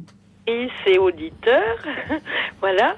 Et euh, voilà, moi j'avais envie de parler d'un livre euh, pour la jeunesse, pour les jeunes, les enfants, enfin les jeunes collégiens, ados, hein, d'un livre de Philippe Delerme qui s'appelle En pleine lucarne. Oui. Et, peut- et- et peut-être que la, à la procure, à la librairie, la- il l'avait sélectionné à l'époque. Hein, c'est, euh, c'est pas euh, tout nouveau. Hein. Euh, je crois qu'il est 2009 aux 2009, tout à fait. Folio. euh, Folio Junior, euh, Gallimard Jeunesse. Et pourquoi ce livre vous a touché, Catherine? Ben parce que euh, il parle de deux jeunes collégiens, de deux amis euh, au collège, qui euh, sont très bons au football, qui jouent au football, et, euh, et qui sont ensemble, très amis et tout. Et puis ils vont être, l'un des deux, euh, Stéphane et Romain, euh, le- Romain et- tous les deux vont être sélectionnés pour aller- accéder. Ils sont très bons en foot pour accéder à un club euh, euh, de foot euh, euh, un peu plus euh, élevé, quoi. Enfin, un peu plus euh, euh, parce qu'ils sont très bons. Et puis euh, l'un des deux, là, ses parents disent euh, oui qu'il va y aller, hein, Romain. Et puis Stéphane, ben, ses parents euh, veulent pas qu'il y aille. Et euh, enfin, voilà, enfin, ils peuvent peut-être pas financièrement, etc. Et euh, et du coup, euh, bon, en plus euh, Stéphane il redouble sa troisième, il est en troisième, donc euh, euh, c'est pas très facile pour lui. euh, D'accord. Ca- Catherine, qu'est-ce qui fait que, scolarité que, que ce livre, Catherine, vous m'entendez? Qu'est-ce qui fait que ce livre est différent des autres adressés à la jeunesse? Qu'est-ce qui fait qu'il vous a touché plus qu'un Il autre livre ne l'aurait fait? qu'il parle de l'amitié euh, du, de, et du racisme, parce qu'arrive dans ce, cette commune de Normandie une famille turque et un jeune qui, qui s'appelle Artin, je sais pas si on dit Artin, A-R-T-U-N, Artin, qui va arriver au collège et jouer au foot et être très bon, mais il va subir le racisme et sa famille aussi. Donc ça parle de l'amitié, du racisme, des différences, de, de, de- du sens de l'effort, bien sûr, et tout, mais aussi de, de, de- euh, oui, du racisme, de, de toute cette, euh, ce rejet, euh, malgré que le gamin, le petit turc, il arrive, il est très très bon au foot, mais il va être rejeté par tous les autres jeunes, et voilà, il va se passer que... Ne nous racontez pas la fin, Catherine. Comment Ne nous racontez pas la fin. Catherine, Voilà. merci beaucoup parce que Euh, ce que vous voilà. nous dites. Et je trouve oui. que ce serait un très beau cadeau de Noël pour des grands-parents ou des parents. Me- Merci. Euh, même si c'est un Catherine. livre. Et Philippe Delerme fait, écrit très fait bien. pour la jeunesse. Catherine, ce que vous nous dites dans votre témoignage, c'est que les livres destinés à la jeunesse peuvent aussi toucher tous les âges. C'est sûr, Bélier, mais effectivement, quand on est parent, par exemple, on cherche des, des albums à lire aux enfants, à ses enfants, euh, avant de se coucher. Et à ce propos, je voudrais vous conseiller un livre qui s'appelle Le Noël de François d'Assise. Alors, c'est un livre qui avait déjà été publié il y a quelques années. C'est un texte d'Éloi Leclerc, vous, vous savez, le, le fameux franciscain euh, décédé il y a maintenant quelques années, il me semble, et qui raconte l'histoire, la légende de la crèche. Vous savez que la tradition euh, nous dit que c'est Saint François d'Assise qui aurait inventé la, la crèche euh, Et donc, c'est cette histoire-là qui est racontée dans cet album jeunesse avec de magnifiques illustrations de Clémence Ménet et donc un texte de d'Éloi Leclerc, Le Noël de François d'Assise, à lire pour les, pour les enfants avant de se coucher et peut-être à mettre au pied du sapin. Jean-François Rode, êtes-vous aussi ému par euh, euh, ce, ce témoignage de, de- de Catherine qui, euh, même en étant mère, grand-mère, est elle-même touchée par un, un livre destiné à une tranche d'âge autre? Bien sûr, et effectivement, c'est pas si facile que ça de trouver euh, des bons, des bons livres pour, euh, pour les ados. Euh, et il faut reconnaître qu'en France, la, la, littérature jeunesse est absolument formidable. Il y a une créativité euh, dans les textes, dans les dessins, dans, dans, le, dans la manière dont, dont les livres sont édités. On a beaucoup de chance en France, pas seulement évidemment, mais chez nous quand même. On a un choix extraordinaire de belles histoires et de beaux albums pour les petits, pour les moyens. Et euh, de fait, il y a beaucoup quand même de- de- d'histoires qu'on peut euh, raconter aux, enfants ou aux, aux ados qui sont parfaitement aussi intéressantes pour les, pour les adultes, évidemment. Et c'est aussi euh, l'occasion de, de transmettre certaines choses en, en particulier. Bien sûr, merci Catherine d'avoir été avec nous. Nous allons, je pense, rester dans la littérature jeunesse avec Romain qui est avec nous depuis Nantes. Bonsoir Romain. Bonsoir. Merci Romain d'être avec nous. Quel est le livre qui vous a touché et dont vous aimeriez nous parler? Eh bien, quand j'étais enfant, j'avais un livre que particulièrement je gardais euh, sur moi tout le temps, c'était Jojo Lapin. C'est un livre euh, pour enfants qui est plein d'aventures et d'images. Enfin, c'est, c'est joyeux, quoi. Et j'ai bien, j'ai apprécié ce livre et je l'ai lu euh, une dizaine de fois sans souci, alors que d'habitude, d'habitude, je ne lis jamais lu le livre, mais ce livre il m'a marqué parce que j'ai réussi à le lire jusqu'à la fin et plusieurs fois. Vous l'avez toujours? Ah, oui, je l'ai toujours, oui. Qu'est-ce que, vous, qu'est-ce que vous avez appris dans ce livre? Ah, bah, C'est-à-dire que le lapin est le plus malin euh, des lapins. Maître renard coopère, loup et frère ours aideraient euh, bien les croquer, mais il parvient avec beaucoup de malice et leur fait Oui. voir de toutes les couleurs. Voilà, c'est le résumé du, du livre, mais j'ai du mal excusez-moi. Je vous en prie, euh, Romain.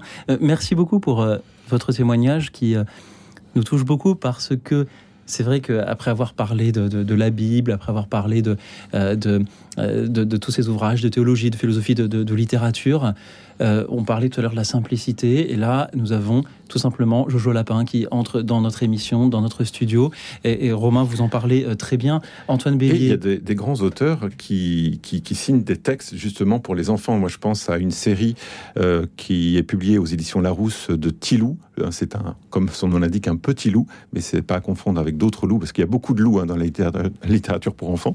Là, il s'appelle Tilou et les textes sont signés de Daniel Piccoli. Donc il y a de grands auteurs qui publient habituellement des romans, qui euh, aussi écrivent pour, pour, les enfants. Et je trouve que l'association entre un auteur de littérature et un illustrateur euh, peut donner de, de- belles choses. Et ça peut être aussi euh, une manière assez pédagogique d'entrer dans, dans des questionnements que sont les, les questionnements propres à l'enfance, mais qui, il est, dont il est toujours intéressant de, de- parler. Et les livres les plus faciles à lire, ne- d'abord, ne le sont pas à tous les âges. Et quand on découvre, la, apprend la lecture dans Jojo Lapin, ou moi c'était Oui, oui, c'est le même auteur, Enid Blyton, euh, bah, ce, ce n'est pas la littérature facile pour l'enfant de, euh, de 4, 5 ans ou 6 ans qui, qui va euh, les lire. Et ce n'est pas non plus facile à écrire, puisqu'il faut il se me mettre semble. à la portée de, de son public. Il faudrait interroger Daniel Piccoli ou d'autres euh, Mhm. auteurs, mais il me semble que c'est un exercice à part entière qui est loin d'être simple. Et Romain nous dit ce soir, il l'a lu dix fois.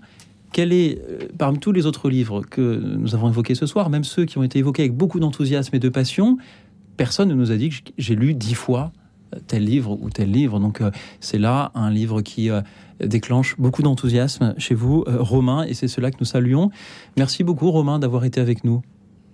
Ça a été créé, Jojo Lapin Pardon?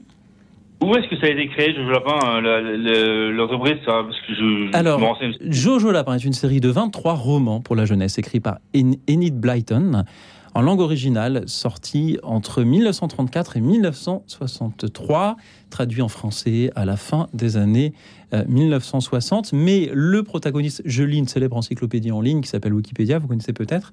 Le protagoniste n'est pas un personnage original de l'auteur Enid Blyton, mais provient du folklore du euh, sud-est euh, des euh, États-Unis. Euh, et on le retrouve euh, notamment dans, Walt Disney euh, Mélodie du Sud. Voilà les informations que j'ai euh, sur, euh, euh, sur euh, votre personnage de Jojo Lapin, cher Romain. Je ne sais pas si je réponds à votre question. Bah, comme Bob Lupon, j'aime bien aussi. Oui, effectivement, c'est une, autre forme de, de philosophie également. Euh, Romain, merci beaucoup de nous avoir donné l'occasion ce soir de parler de euh, littérature jeunesse et je suis sûr que nos auditeurs sont nombreux à avoir aussi une, une petite émotion au souvenir des premiers livres qu'ils ont pu lire. Antoine Bélier, Jean-François Rode, je suis sûr que vous aussi. Ah oui, moi je- j'ai lu un livre qui s'appelle Le voleur de foudre, que personne ne connaît plus, de Paul Divois. C'était un prix que je l'ai reçu à l'école primaire. Et euh, ça, ça a déclenché chez moi la passion de la lecture, parce que c'est une, une aventure euh, extraordinaire. Et tout d'un coup, je me suis dit, mais par un- la lecture, on peut vivre une autre vie. Hein, J'étais dans mon, dans, mon- dans mon village, j'étais très bien, mais tout d'un coup, j'ai voyagé à travers le- la planète entière, parce que le, le héros part, part en Russie, etc. C'était une histoire de radium. C'est une histoire formidable. Et moi, ça m'a donné envie de... De devenir libraire. Ah ben, en tout cas, non, j'ai vu- j'ai vu que par la lecture, le monde s'ouvrait à moi. C'est ça. La lecture nourrit l'imaginaire, permet de créer des mondes. Et c'est ça qui est essentiel, je trouve, dans la littérature. Et moi, ce que j'aime, c'est ce monde où on peut parler le même soir aussi bien de la Bible que de Jojo Lapin. Merci infiniment, Romain, et merci à Catherine qui nous rejoint depuis la Vendée. Bonsoir, Catherine. Oui, bonsoir. Merci, Catherine, d'être avec nous. Quel est le livre qui vous a touché, dont vous aimeriez nous parler ce soir? Le livre que j'ai. D'abord, je lis beaucoup, j'ai toujours beaucoup lu, et c'est un livre que j'ai lu il y a très longtemps, euh, il y a peut-être 40 ans. Euh, Les Clés du Royaume de Cronin. Oui. De quoi livre par... que- Allez-y. Ah, j'ai- très très aimé ce livre. C'est l'histoire de d'un jeune garçon au départ qui perd ses parents et puis qui en Angleterre et qui va devenir prêtre, qui va devenir missionnaire, qui va partir en Chine, mais qui va voir là-bas des missionnaires qui qui achètent presque les, les gens pour qu'ils se baptisent, alors que lui va pas chercher à faire euh, un grand nombre de baptisés, mais va juste témoigner, vivre avec eux, témoigner par sa foi. Il va subir bien des péripéties euh, en Angleterre, dans sa famille, mais il va toujours rester dans la même ligne, c'est-à-dire euh, euh, la simplicité. Il est très humble et j'ai j'ai- j'ai beaucoup, beaucoup aimé ce livre. Voilà. Et je le relirai encore. Je l'ai prêté à d'autres personnes et je le relirai, mais c'est un livre qui est sorti il y a très longtemps. Hein. Merci madame. Moi, Voilà. je, vous me rappelez, moi l'avais lu aussi avec beaucoup de, de- de joie. Et c'est c'est vrai que j'avais un peu oublié ce livre. Merci de, le, de nous le rappeler. Parce que c'est vrai que c'est un très beau, un très beau texte, maintenant je me souviens. Vous pouvez, vous pouvez me redonner la référence parce que moi je ne l'ai pas lu ce Les livre. clés du royaume par Cronin, publié en 1941, Archibald Joseph Cronin, un roman sur la tolérance, un vieux prêtre écossais au caractère peu conventionnel, en proie aux critiques, qui se rappelle son enfance tourmentée et que la mort de ses parents, sa vocation soudaine, ses efforts pour vivre et partager son appel à l'amour et à la tolérance de l'Écosse à l'extrême-orient. Un roman qui évoque 60 euh, années du prêtre qui fut missionnaire en Chine et qui traversa guerres, famines et épidémies. Les clés du royaume. Donc merci beaucoup, Catherine, de nous, en- de nous en avoir parlé ce soir. Merci, merci. Ce livre vaut le coup d'en parler, c'est pour ça. Comme il est sorti il y a très longtemps, j'ai dit il faut que j'en parle. Et je vois qu'il il n'a pas Voilà. été édité depuis euh, euh, 1952 à Paris. Euh, nous avons un éditeur en studio. Si vous Ouais, avez des effectivement, idées, euh, peut-être qu'il faut racheter les droits. hein. peut-être que vous pourriez, Jean-François Rode. Alors, je- ça me fait penser à un autre livre, justement, que Albin Michel a réédité un peu sur ma demande, un, d'un autre Cronin qui a écrit sur le grand euh, jésuite euh, missionnaire en Chine, Matteo Ricci. Et c'est un, là aussi un livre que je recommande à tous si on veut euh, un peu partager cette aventure extraordinaire donc de ce Matteo Ricci qui part en Chine, euh, qui apprend le chinois, qui passe les concours de mandarin, hein, comme si bah, un peu comme François Chagne qui arrive en France et qui devient académicien, lui aussi, il, il, il a, il, il a le, le souci de- d'être le plus chinois possible, de prendre, d'assimiler le plus la culture chinoise. Et euh, il est extrêmement euh, euh, respecté par les mandarins, y compris par l'empereur. Ça s'appelle Un sage venu de l'Occident, c'est chez Albin Michel. Et franchement, c'est une aventure qui se lit, euh, euh, je vais dire, de, de, de A jusqu'à Z, en toute, en- avec beaucoup d'admiration. On en a pour tous les goûts ce soir. Ça me fait penser à une chose, mais ça peut être, ça pourrait être une émission à part entière. C'est-à-dire que la figure du prêtre ou des prêtres, c'est un thème qui est récurrent dans la littérature. hein. C'est vrai qu'on parlait de ce livre Les Clés du Royaume, mais il y a nombre d'autres livres où le prêtre est vraiment la figure centrale. Je pensais à un livre récemment publié. Alors, euh, j'espère que je vais pas me tromper. C'est un livre de Réginald Gaillard qui s'appelle La partition intérieure aux éditions du Rocher, où la figure centrale de ce roman est un prêtre. Et puis, bien sûr, j'ai parlé de Bernanos et du journal d'un curé de campagne. Il y a d'autres livres de Bernanos, et effectivement, où il y, a, il y a cette figure du prêtre. Et, et ça revient régulièrement. Alors après, pour le meilleur et pour le pire, mais la figure du prêtre, en tout cas, est une figure très, très romanesque. Réginald Gaillard, La partition intérieure aux éditions du Rocher. Vous ne vous étiez pas trompé. 2017 Euh, 2017, Ah, tout à fait. c'est bien. Bravo. J'ai gagné. bravo An- Antoine Bélier. Bravo. Merci à tous les auditeurs qui continuent à nous appeler pour euh, nous parler d'un livre qui les touche, un livre qui leur beaucoup appris, qui peut-être même a, a changé leur vie. Dites-nous quel livre, dites-nous ce qu'il raconte et dites-nous pourquoi il vous a touché, pourquoi tous les auditeurs de cette émission devraient en entendre parler et se précipiter dans leur librairie préférée pour le commander et le lire.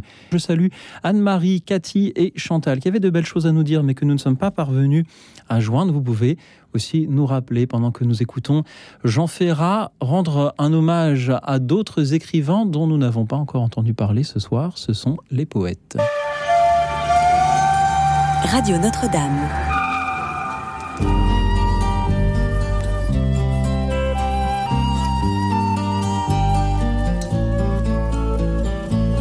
Je ne sais ce qui me possède et me pousse à dire à voix haute,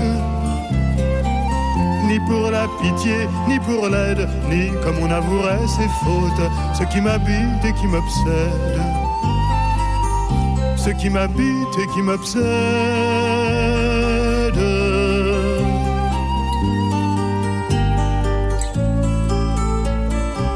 Celui qui chante se torture. Quelle crise en moi, quel animal quelle créature, au nom du bien, au nom du mal, seuls le savent ceux qui se tuent. Seuls le savent ceux qui se tuent.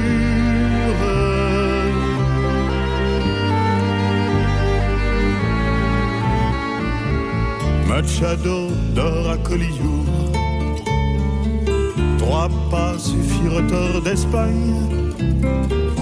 Que le ciel pour lui se fit lourd. Il s'assit dans cette campagne et ferma les yeux pour toujours. Et ferma les yeux pour toujours.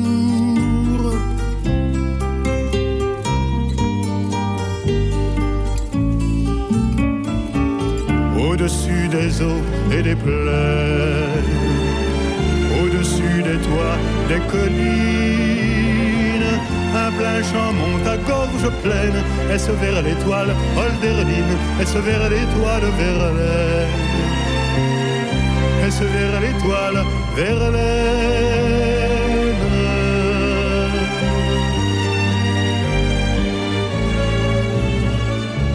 Marlowe, il te faut la taverne. Non pour Faust, mais pour y mourir. Entre les tueurs qui te cernent de leurs poignards et de leurs rires, à la lueur d'une lanterne.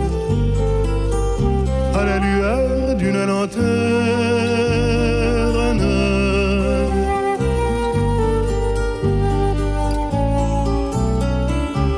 Et toi, la poussière de flamme, en août qui tombait sur le sol.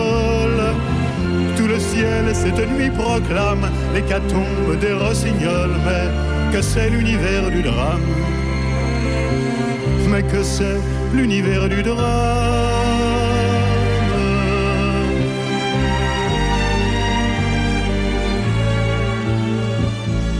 La souffrance enfante les songes comme une ruche ses abeilles.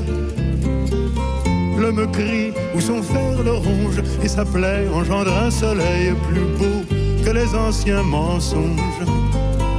Plus beau que les anciens mensonges.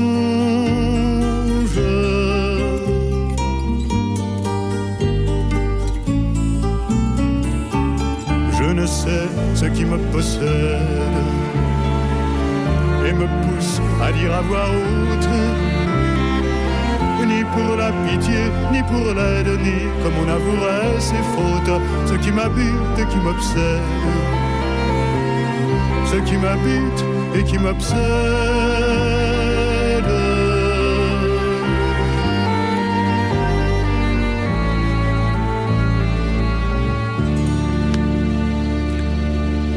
Merci à Jean Ferrat pour son hommage au poète. En chanson, ce qui m'habite et qui m'obsède. Et c'est à présent au tour de Cathy depuis Montauban de nous parler. Bonsoir Cathy. Bonsoir Oxyde, bonsoir à vos invités et aux personnes qui nous écoutent. Bonsoir. Alors, moi, Bonsoir. alors j'envie le, la personne qui travaille au milieu des livres. Quel trésor. Et ce qu'il y a, c'est euh, il y a tellement de livres. euh, ce que je regrette, c'est qu'au niveau. Alors, il y, a y a deux livres qui me touchent énormément. Il y a Germinal, entre autres. hein. il y a Germinal et hum, Les Fables de La Fontaine. Ce qui- euh, ce qu'il y c'est que euh, tout à l'heure, vous avez parlé de l'association Valentin. Euh, euh, ce qui est dommage, c'est que tous les livres euh, que vous parliez au niveau chrétien, moi j'ai du mal à les trouver quand euh, euh, on va en audio. Déjà, euh, ce qui nous manque, euh, euh, c'est quand vous euh, la danse des mots sur le papier. Ça, ça nous manque énormément. Mais c'est compensé par l'imaginaire quand euh, on, on rentre dans le livre par la voix. On est carrément dans le, dans le livre. On est aspiré dans le livre. Vous voyant, euh, on a déjà l'odeur du papier, le toucher. Et après, vous voyez les, euh, cette danse du mot quoi, qui, que moi personnellement, ça me manque. Et euh, quand un livre, euh, ce qui est dommage, quand, quand ça sort, un livre il sort, on a du mal à nous à le trouver dans les grandes surfaces ou autres. Et c'est ça qui est dommage. Alors que quand c'est, comment on veut dire, par, les associations, bon, c'est euh, par les hum, par les personnes euh, bénévolement qui, nous lisent le livre, mais euh, des fois on a du mal à rentrer dans un livre euh, et c'est ça qui, nous pénalise. Alors, les personnes qui éditent, euh, ben, ce serait bien qu'ils pensent un peu à nous. Antoine Bélier, Oui, mais j'entends tout à fait et merci vraiment pour cette intervention parce que ça fait partie des points de ma to-do list. Excusez-moi pour cet anglicisme, mais euh, à savoir de solliciter mes, mes collègues éditeurs religieux pour qu'on développe davantage effectivement les livres audio, notamment pour les personnes euh, non-voyantes ou malvoyantes, mais même bien au-delà parce qu'il y a un certain nombre de, de, de- de- de personnes qui, n'étant pas forcément non-voyantes, euh, souhaitent aussi euh, aborder de cette façon-là les livres de manière euh, audio. Et je crois que c'est vrai que c'est un, créneau à développer davantage, mais je crois qu'on ne pourra le développer que si on s'associe les uns et les autres, éditeurs religieux, pour, euh, pour offrir un catalogue audio digne de ce nom. Mais c'est une bonne interpellation et j'en prends bien note et je vais renvoyer cette interpellation à mes, à mes collègues éditeurs religieux. Parce que je peux rajouter quelque chose. Euh, une fois euh, sur l'antenne, Luoxide m'avait dit qu'on pouvait trouver euh, la Bible euh, en audio. Oui. Eh bien, je n'ai pas pu le trouver et même euh, euh, je me suis dirigée vers euh, une, une librairie euh, religieuse. Eh bien, ils avaient du mal à le trouver. Ah Non, mais ça existe vraiment, je l'assure. Euh, je n'ai pas la référence immédiatement sous les, sous les yeux ici, là, dans le, dans le studio, mais euh, vous pouvez euh, sûrement, si, si, ou envoyer quelqu'un euh, sur Internet pour... il y a tout un tas de références où vous pouvez avoir euh, les évangiles lus intégralement, et même en fait toute la Bible intégralement. C'est sûr que vous pouvez le trouver. Ah, pourtant, on n'a pas su. D'accord. D'accord. Alors, Et bah, pour euh, je, je- continuez à chercher parce que ça existe vraiment. Mhm. Je suis certain, D'accord. euh, Cathy, euh, de, de le connaître sur des plateformes en ligne qui ne sont peut-être pas elles-mêmes accessibles aux personnes non-voyantes. Peut-être que le problème est là. Je pense tout simplement à Spotify, Deezer ou Audible, où vous avez euh, la, Bible et bien d'autres ouvrages qui sont euh, disponibles. Mais pour pouvoir utiliser euh, ces plateformes dont, l'abonnement est, payant, mais à, un prix très raisonnable, peut-être qu'il est difficile de les utiliser sans, sans un équipement adapté lorsque l'on est non-voyant. Merci en tout cas à Cathy d'avoir attiré notre attention sur ce problème-là et de euh, voilà, nous, nous rappeler que euh, tout le monde doit pouvoir accéder à la littérature et en particulier, bien sûr, à la Bible. Est-ce que l'on pourrait dire... Pendant- Enfin, justement, dans la, la guerre, même déjà, on, on avait ça en disque, hein, en, euh, en CD. hein. on, est, on peut parler des, des, des- comment dire, des, mo- des moyens très modernes de ça, mais de manière euh, un peu euh, Oui. plus ancienne. Oui, il, y a, il y a des, en- il y a des en recueils. CD, si on a un lecteur de CD, on peut écouter euh, la Bible, il n'y a pas de problème. Cathy, je suis sûr que vous allez pouvoir la trouver. Est-ce que nous pourri- pourrions dire un petit mot du Germinal de Zola? Vous l'avez cité au début de votre témoignage comme un livre qui vous touche. Pourquoi, Cathy? Cathy nous, euh, nous a quittés déjà, mais je vous remercie Cathy de voilà, nous avoir dit tout cela et d'avoir cité un grand classique de la littérature, ce Germinal de Zola, dont j'ai eu la, la chance de lire quelques extraits dans- à ce micro dans d'autres émissions. Euh, Antoine Bélier. Oui, ça fait partie des lectures fondatrices. Euh, Mhm. En tout cas, moi, j'ai lu ce livre-là, il me semble, au collège. Et j'ai lu aussi d'autres euh, Zola. Mon premier contact la- avec la littérature, justement, est lié à, à Zola, à la, à la, à la saga des Rougon-Macquart. Et c'est vrai que si j'avais euh, trois mois devant moi, j'aimerais bien lire ou relire euh, toute, cette, euh, toute cette saga. Je me souviens de l'œuvre, notamment, je me rappelle avoir fait un exposé sur ce, ce livre. J'étais au collège ou au lycée. Ce sont des lectures euh, marquantes parce que Zola a vraiment ce, ce talent de dépeindre l'âme humaine et de dépeindre les conditions sociales de son époque de manière euh, inégalée. et d'une manière également toujours utile à lire aujourd'hui pour nous en souvenir également. Merci Cathy d'avoir été avec nous. Nous accueillons maintenant Jean-Louis qui nous appelle de Massy. Bonsoir Jean-Louis. Bonsoir Luxine et bonsoir à vos deux invités. Voilà. Bonsoir, monsieur. Bonsoir. Euh, moi, suite à ce que nous a dit Louis Auxil, hier soir à la fin de l'émission, euh, demain sera un grand jour.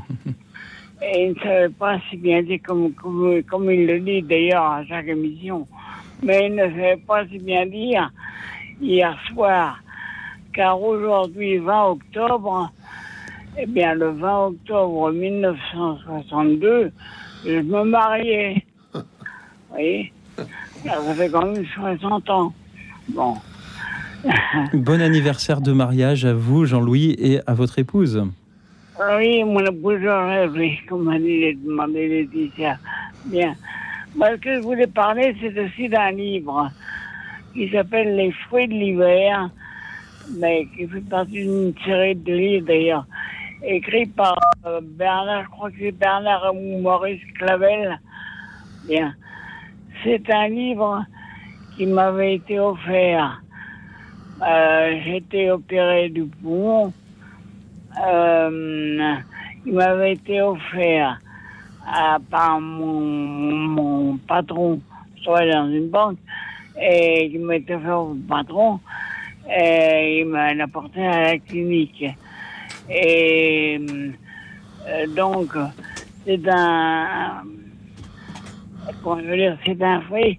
Il y a un de vos invités qui disait que des livres peuvent guérir des blessures. Donc, euh, vous savez que ce livre-là, au bout de sept ans de mariage, donc j'avais cette opération, et ben, je l'ai dégusté, hein, Euh, parce que en plus, euh, on est chez un appartement, chez une voiture, et ma femme était enceinte. Alors, vous voyez, c'était un, vraiment des épreuves. Oui. Et pendant, euh, en plus, euh, ce livre, il explique aussi la vie de deux personnes âgées, d'un certain âge, qui étaient qui se soutenaient mutuellement, et c'était pendant la Deuxième Guerre. C'était à la campagne, hein, et on y racontait toute leur vie, comment le, le père bah, buvait son café le matin, etc. C'est très descriptif et très humain. hein. Mais vous savez, là, en 60 ans de mariage, bah, il y a un livre aussi que je n'ai jamais lu, que j'aurais bien voulu écrire. Mais malheureusement, j'ai pas le talent d'écrivain. Eh ben, c'est l'histoire d'une vie partagée. Hein. Euh, vous voyez, c'est bon. Euh, enfin, je, ouais. Oui. Je- Merci, Jean-Louis. Là, je vais arrêter mon, mon, mon petit bavardage parce que euh, Jean-Louis, c'est toujours un, un plaisir de vous écouter. Encore bravo pour ce bel exemple que vous nous offrez. 60 ans de mariage aujourd'hui euh, avec euh, votre épouse Georgette, que l'on salue euh, également. Et cette histoire-là, d'abord, vous, vous la retrouvez un peu dans, dans ce livre, Les fruits de l'hiver, hein, de Bernard Clavel. Et puis, vous avez envie de l'écrire, tout simplement. Merci, Jean-Louis de, de nous parler euh, d'un livre qui, qui vous a touché, non pas parce que vous l'avez lu, mais parce que vous l'avez vécu, et il, faut, il faudrait encore l'écrire. Euh, Antoine Bélier, Non, vous inspire fait- les paroles de Jean-Louis. Ça me fait penser à un autre livre, en fait. Ce que, ce que dit Jean-Louis me fait penser à un autre livre. En tout cas, le titre peut être très évocateur sur le rôle de la littérature. C'est un livre d'une auteure que j'aime beaucoup qui s'appelle Maëlys de Kerangal, que j'ai eu la chance d'interviewer quand j'étais journaliste à RCF. Et ce livre, ça s'appelle Réparer les vivants. C'est aux éditions Magnifique. Verticales. Donc, c'est l'histoire d'une transplantation cardiaque. D'ailleurs, ça a été adapté au cinéma il y a quelques années, il me semble, il n'y a pas si longtemps que ça. Et c'est vrai que ce titre, Réparer les vivants, ça pourrait être euh, finalement la vocation de la littérature. Nous sommes tous blessés d'une façon ou d'une autre, et donc la littérature vient aussi euh, nous, euh, nous, nous relever parfois. Euh, Il y a un effet cathartique de la littérature qu'il ne faut pas sous-estimer, à mon avis. Merci beaucoup, Jean-Louis. Puis je pourrais rajouter un petit mot. Vous savez, la vie, comme j'ai dit, la vie, euh, par sa- nos 60 ans, elle nous a apporté beaucoup de joie, de, de- de jours heureux, mais elle nous a pas épargné les épreuves. On en a eu pas mal. Mais vous savez, quand on se soutient mutuellement deux à deux, eh bien, la vie est heureuse. malgré les épreuves. Merci Jean-Louis de nous le, le, dire et le redire. Merci d'avoir euh, cité Bernard Clavel, Les fruits de l'hiver. Merci Antoine Bélier de nous avoir parlé de Maëlys de Carangal et de son livre Réparer les vivants aux éditions Verticales. Et enfin, merci à Valérie qui nous appelle depuis la Bretagne. Bonsoir Valérie. Oui, bonsoir. Alors moi, je voulais vous parler d'un livre que j'ai lu parce que en fait, je suis enseignante. Et quand j'étais jeune, même fort très jeune, on m'a offert La métamorphose d'Hélène Keller de Margaret Davidson, parle de cette petite fille qui devient aveugle, sourde et muette. Et puis, dans ma rue, j'avais la voisine qui avait son enfant qui était adulte, qui était aveugle, sourd et muet, et qui euh, communiquait à travers le langage des signes. Et puis, quand je suis devenue enseignante, j'ai eu l'opportunité de le faire, de faire euh, étudier à mes petits élèves de CM1. Et j'ai fait venir cet ami, ce voisin dans la classe, pour montrer que le handicap n'est pas, ne doit pas nous couper du reste du monde. Ce monsieur est arrivé dans cette classe. Les enfants avaient lu ce livre euh, de façon passionnée et euh, on a communiqué. Ils ont découvert ce que c'était que la machine euh, à braille, le braille. Ils ont découvert cet homme qui communiquait avec eux malgré son handicap. Et puis dans ma carrière, j'ai continué et j'ai enseigné avec des enfants sourds aussi. C'était donc dans un centre intégré dans ma classe. Tout ça pour dire que ce genre de parcours, ce handicap, eh bien, à nous de, les intégrer autour de nous et, de vivre avec eux. Et c'est très enrichissant. Voilà. Merci beaucoup Valérie. Nous sommes en 1880 aux États-Unis. À la suite d'une scarlatine, la petite Hélène Keller devient aveugle et sourde. Privée de tout échange avec son entourage, elle s'enferme dans la solitude et la colère. Désespérée, ses parents font appel à Annie Sullivan. Cette fragile jeune femme, elle-même presque aveugle, consacrera sa vie à transformer Hélène, violente petite rebelle, en brillante étudiante connue du monde entier. C'est la métamorphose d'Hélène Keller par Margaret Davidson, édité euh, chez nous par euh, Gallimard. Valérie, merci de nous en avoir parlé. Merci de nous en parler aussi en tant qu'enseignante. Et euh, l'on voit comment ce livre a pu vous marquer dans, dans votre travail, dans votre métier également. Euh, comment réagissez-vous à ce témoignage, Antoine Bélier, Jean-François Rode Alors, Moi, j'aimerais parler de plusieurs livres justement sur le thème du handicap. C'est un thème qui euh, devient de plus en plus central, il me semble, dans la littérature et dans les essais religieux également. Vous connaissez sans doute ce livre de, je crois qu'elle s'appelle Clara Dupont-Mono, S'adapter, hein, il me semble, qui est un livre qui a reçu un prix littéraire important. Il me semble que c'est le prix Renaudot, mais encore une fois, mais Bah, on- ma mémoire est peut-être un peu défaillante, mais Oui. c'est un livre vraiment marquant sur, sur le thème du handicap et la manière dont le handicap peut être reçu par une fratrie. Et euh, aux éditions Salvator, on a décidé de publier euh, un, beau petit livre de témoignages de Marie-Amélie Saunier, qui a euh, plusieurs enfants, dont un enfant qui a maintenant une vingtaine d'années, qui est autiste, qui a été diagnostiqué autiste assez jeune, des, quelques mois après sa naissance. Et c'est vraiment le récit d'une mère de famille très active, maman solo, puisqu'elle est, puisqu'elle est veuve, et qui raconte le quotidien pas forcément évident euh, avec un, un enfant justement porteur de handicap. Et malgré tout il y a beaucoup de de- de- d'éclats de, vie et d'espérance dans ce livre.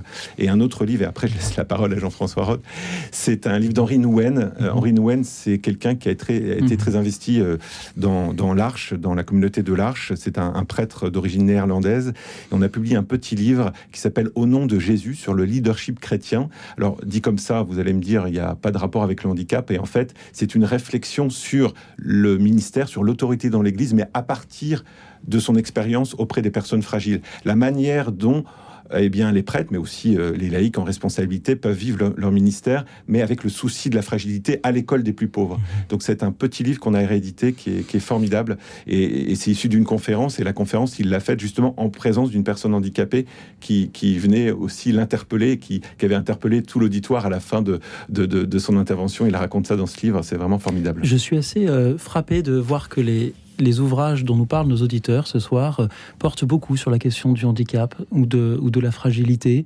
Euh, depuis le, le début de l'émission, nous avons eu voilà, beaucoup d'ouvrages et sur ces sujets-là qui nous rappellent l'importance de la dignité euh, de chaque vie humaine.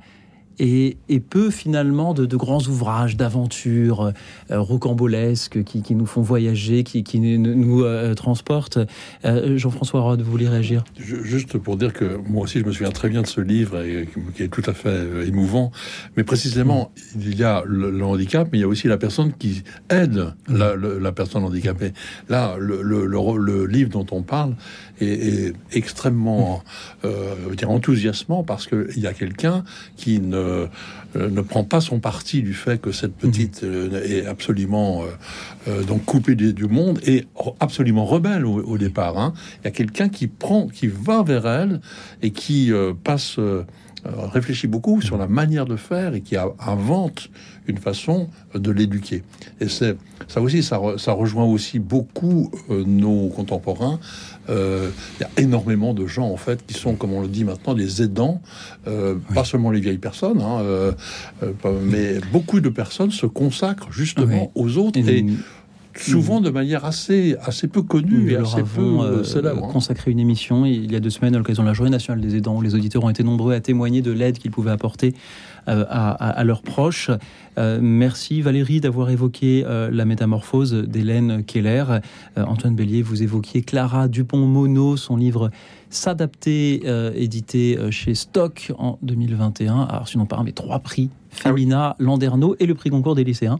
Quand même. Euh, C'est c'est effectivement un, joli gagnant. score. Voilà. Merci donc de l'avoir cité. Et enfin, merci à Pierre-Yves qui nous rejoint depuis Lyon. Bonsoir Pierre-Yves. Oui, bonsoir. Hum, Pierre-Yves, merci d'être avec nous. Quel est le livre qui vous a touché Le livre, euh, ça m'a, il m'a été offert, euh, prêté euh, récemment. Je suis rentré dans une maison de retraite par hasard, parce qu'il m'a, il a fallu à cause de la santé. Et ce livre s'appelle L'art de bien vieillir. Je m'attendais pas à, m'intéresser à la vieillesse. J'ai 79 ans.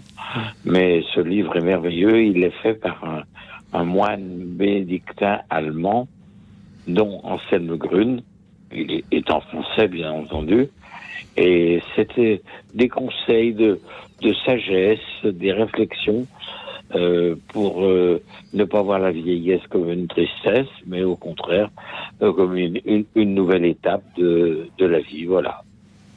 Merci beaucoup Pierre-Yves pour Donc, l'art de bien vieillir chez Albin Michel. par Anselme Grune. Grune. Merci beaucoup de nous en avoir parlé. Je salue Béatrice qui nous écoute depuis Paris et qui a aussi pensé à, à ce même livre. C'était euh, une joie de vous entendre, Ouais. Pierre-Yves, depuis euh, Lyon. Oui, Et il est vrai je que suis un fidèle auditeur de RCF, c'est pour ça que je vous, je vous ai appelé ce soir. vous êtes, Merci. vous êtes le bienvenu, Pierre-Yves. Merci à vous. Merci à tous ceux qui ont été euh, nombreux ce soir à nous appeler. Nous allons prendre le temps d'une dernière petite pause musicale. C'est de nouveau un livre qui est mis en musique et cette fois-ci c'est le livre des psaumes. Je vous propose le psaume 121 interprété par le chœur du King's College de Cambridge. Radio Notre-Dame.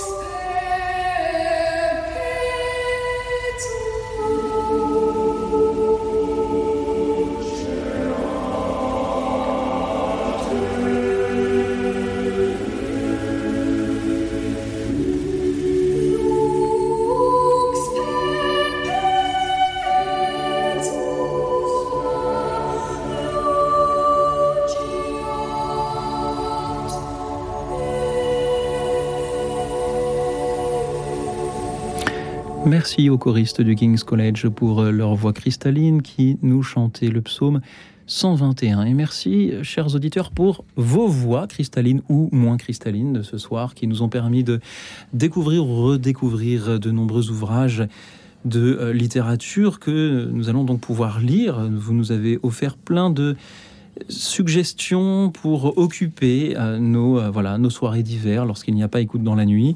Pardon à tous ceux que nous n'aurons pas eu le temps ce soir de prendre à l'antenne. Je vais essayer de vous citer Paul de Agnières-sur-Seine. Pensez à l'ouvrage du frère Jean-Philippe Chauveau qui leur jettera la première pierre.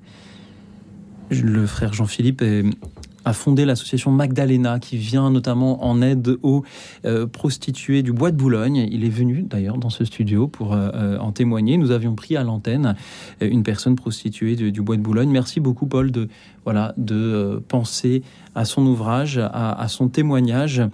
Merci également à Sylviane. Elle pensait au rapport Gabriel de Jean d'Ormesson.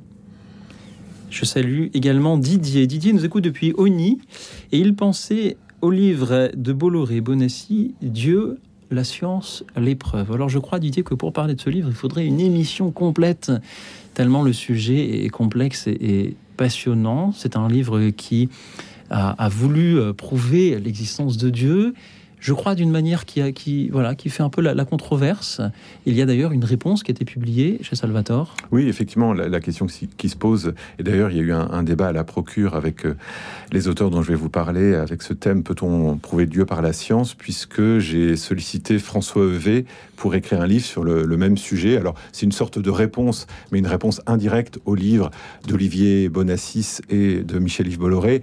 C'est pas une réponse du tout frontale, c'est-à-dire euh, de manière, euh, j'allais dire, très bienveillante et amicale, François Hervé essaye de reprendre les pièces du dossier, notamment cette question controversée des, des preuves de l'existence de Dieu.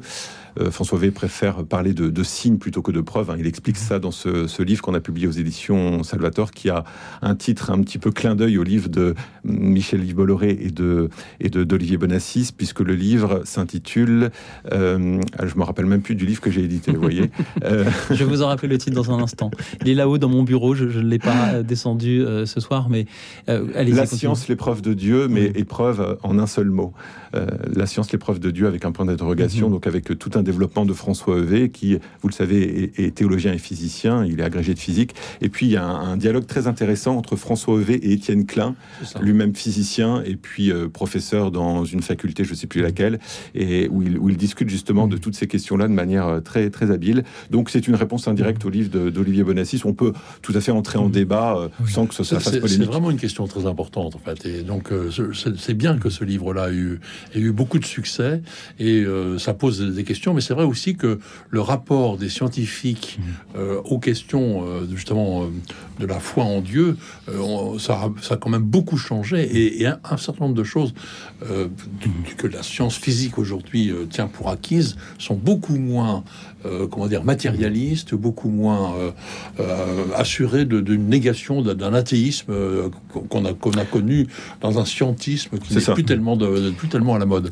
Je, vous remercie euh, pour cette édition de François Evé, La science, l'épreuve de Dieu, donc par euh, Salvatore. Il y a une autre réponse que j'ai envie euh, de citer également. On la doit à Thomas Durand, Dieu, la contre-enquête, la réponse scientifique au livre Dieu, la science, l'épreuve. C'est édité par Human Sciences et c'est écrit par un, chercheur qui n'est pas du tout croyant, qui est, même en quelque sorte un, un militant de l'athéisme et il répond, alors si on aime le débat, c'est passionnant, puisqu'il fait une réponse circonstanciée euh, à Bolloré et Bounassis, et il nous dit beaucoup aussi en creux du regard que des personnes qui ne sont pas croyantes portent sur l'Église lorsque l'on veut leur présenter des preuves de l'existence de Dieu qui n'auraient pas la solidité que l'on attend euh, de telles preuves. Et en cela, je crois que c'est très intéressant de voir ce que euh, des, des personnes qui, qui voilà, sont, sont des, athées revendiqués, euh, comment ils réagissent euh, à, ce, type de, témoignage. Merci beaucoup Didier d'avoir cité euh, ce livre. On voit, c'est un sujet tout de suite qui nous donne envie d'en parler longuement. Il faudra que nous fassions une émission le, dont le thème pourrait être Pourquoi croyez-vous en Dieu? Si vous y croyez, ce serait passionnant. Merci également à Anne-Marie de Nantes. Elle pensait à Khalil Gibran. Vos enfants ne sont pas vos enfants, cet écrivain et poète libanais, si euh, je ne m'abuse. Euh, merci également à Mathieu de Rennes, la métaphysique de Jean-Pierre Petit. Chantal de Pau, pensée aux mains du miracle par Joseph Kessel, un autre grand euh, classique, euh, bien évidemment. Gabi de Tarbes voulait dire à Cathy de Montauban, que nous avions l'antenne tout à l'heure et qui se, plaignait à raison de ne pas trouver de livres audio de, lecture euh, enregistrée et donc que l'on peut entendre de la Bible. Elle le suggérait de nouveau l'association Valentin OI, qui avait été citée en début d'émission, que nous pouvons citer de nouveau pour les, malvoyants qui nous écoutent. Association qui euh, voilà, aide les personnes malvoyantes ou aveugles à accéder malgré tout à la littérature et à la culture en général. Je salue Marie de Saint-Nazaire, la plus précieuse des marchandises. Euh, un livre de euh, Jean-Claude Greenberg. Je ne suis pas très bien sûr de euh, prononcer son nom. Je vais donc vérifier à l'aide de mon petit ordinateur qui, les auditeurs imaginent parfois que je connais tout par cœur. je, suis désolé de les, décevoir. La plus précieuse de, des marchandises par Jean-Claude Grunberg, édité par Belin Éducation. Merci Marie de Saint-Nazaire. Merci également à Florence de Versailles, le livret de la vie de Sainte Marguerite Marie. Et enfin à Brigitte de Nantes, qui voulait de nouveau citer Notre Père est un trésor, édité par vous-même, Antoine Bélier. C'est une bonne nouvelle. Cité deux fois par les auditeurs ce soir. Très, vous pourrez, très plaisant d'entendre ça. vous pourrez dire au comité éditorial qu'il était difficile de convaincre, que leur euh, décision était la bonne. Merci à vous tous euh, qui également nous suiviez en direct sur la chaîne YouTube de Radio Notre-Dame. Je salue euh, Dlibos, je salue Angeline Elisabeth, euh, Régine, euh, et puis Libos qui nous dit la librairie que je fréquente, ce sont les boîtes à livres des divers parcs de ma ville où l'on peut trouver des choses merveilleuses. Parfois des trésors. Les livres sont faits pour être transmis, pour être partagés. Absolument. Et ça se développe de plus en plus, les boîtes à livres, hein, c'est formidable. Merci de euh, l'avoir cité. Merci à tous les libraires et à tous les éditeurs qui nous permettent de découvrir ces auteurs qui ont des choses à nous dire. Merci à vous, Jean-François Rode, ancien directeur de la Procure, libraire, donc Antoine Bélier, éditeur chez Salvator. Avez-vous passé une bonne soirée? Qu'avez-vous pensé des témoignages des auditeurs? Et Moi aussi, j'étais frappé de voir la diversité des, choix des éditeurs et la manière euh, toujours très intéressante avec laquelle ils parlent de leurs livres livre préféré Oui, on a eu un beau panel de, conseils de lecture. Ça donne envie de, lire, de relire certains livres et d'en découvrir de nouveaux. Et si vous me permettez, j'ai juste une petite citation que j'avais prévue. C'est une citation euh, d'Augustin Trapenard, vous savez, euh, le nouveau présentateur de la Grande Librairie sur France 5, qui dit ceci dans une interview Lire est ma façon de résister au monde. Et je trouve que c'est une belle citation et j'essaye de me l'approprier. Je ne sais pas s'il y a des auditeurs qui, qui vont se l'approprier aussi, mais je trouve que c'est une belle citation parce que dans un monde morcelé, fragmenté, eh bien, euh, lire, c'est un acte de résistance d'une certaine façon. Et les auditeurs, ce soir, nous ont donné des, munitions pour cette résistance. Munitions que l'on peut se procurer donc chez nos libraires préférés euh, de préférence la, librairie de, quartier, la procure ou, oui, ou, autre.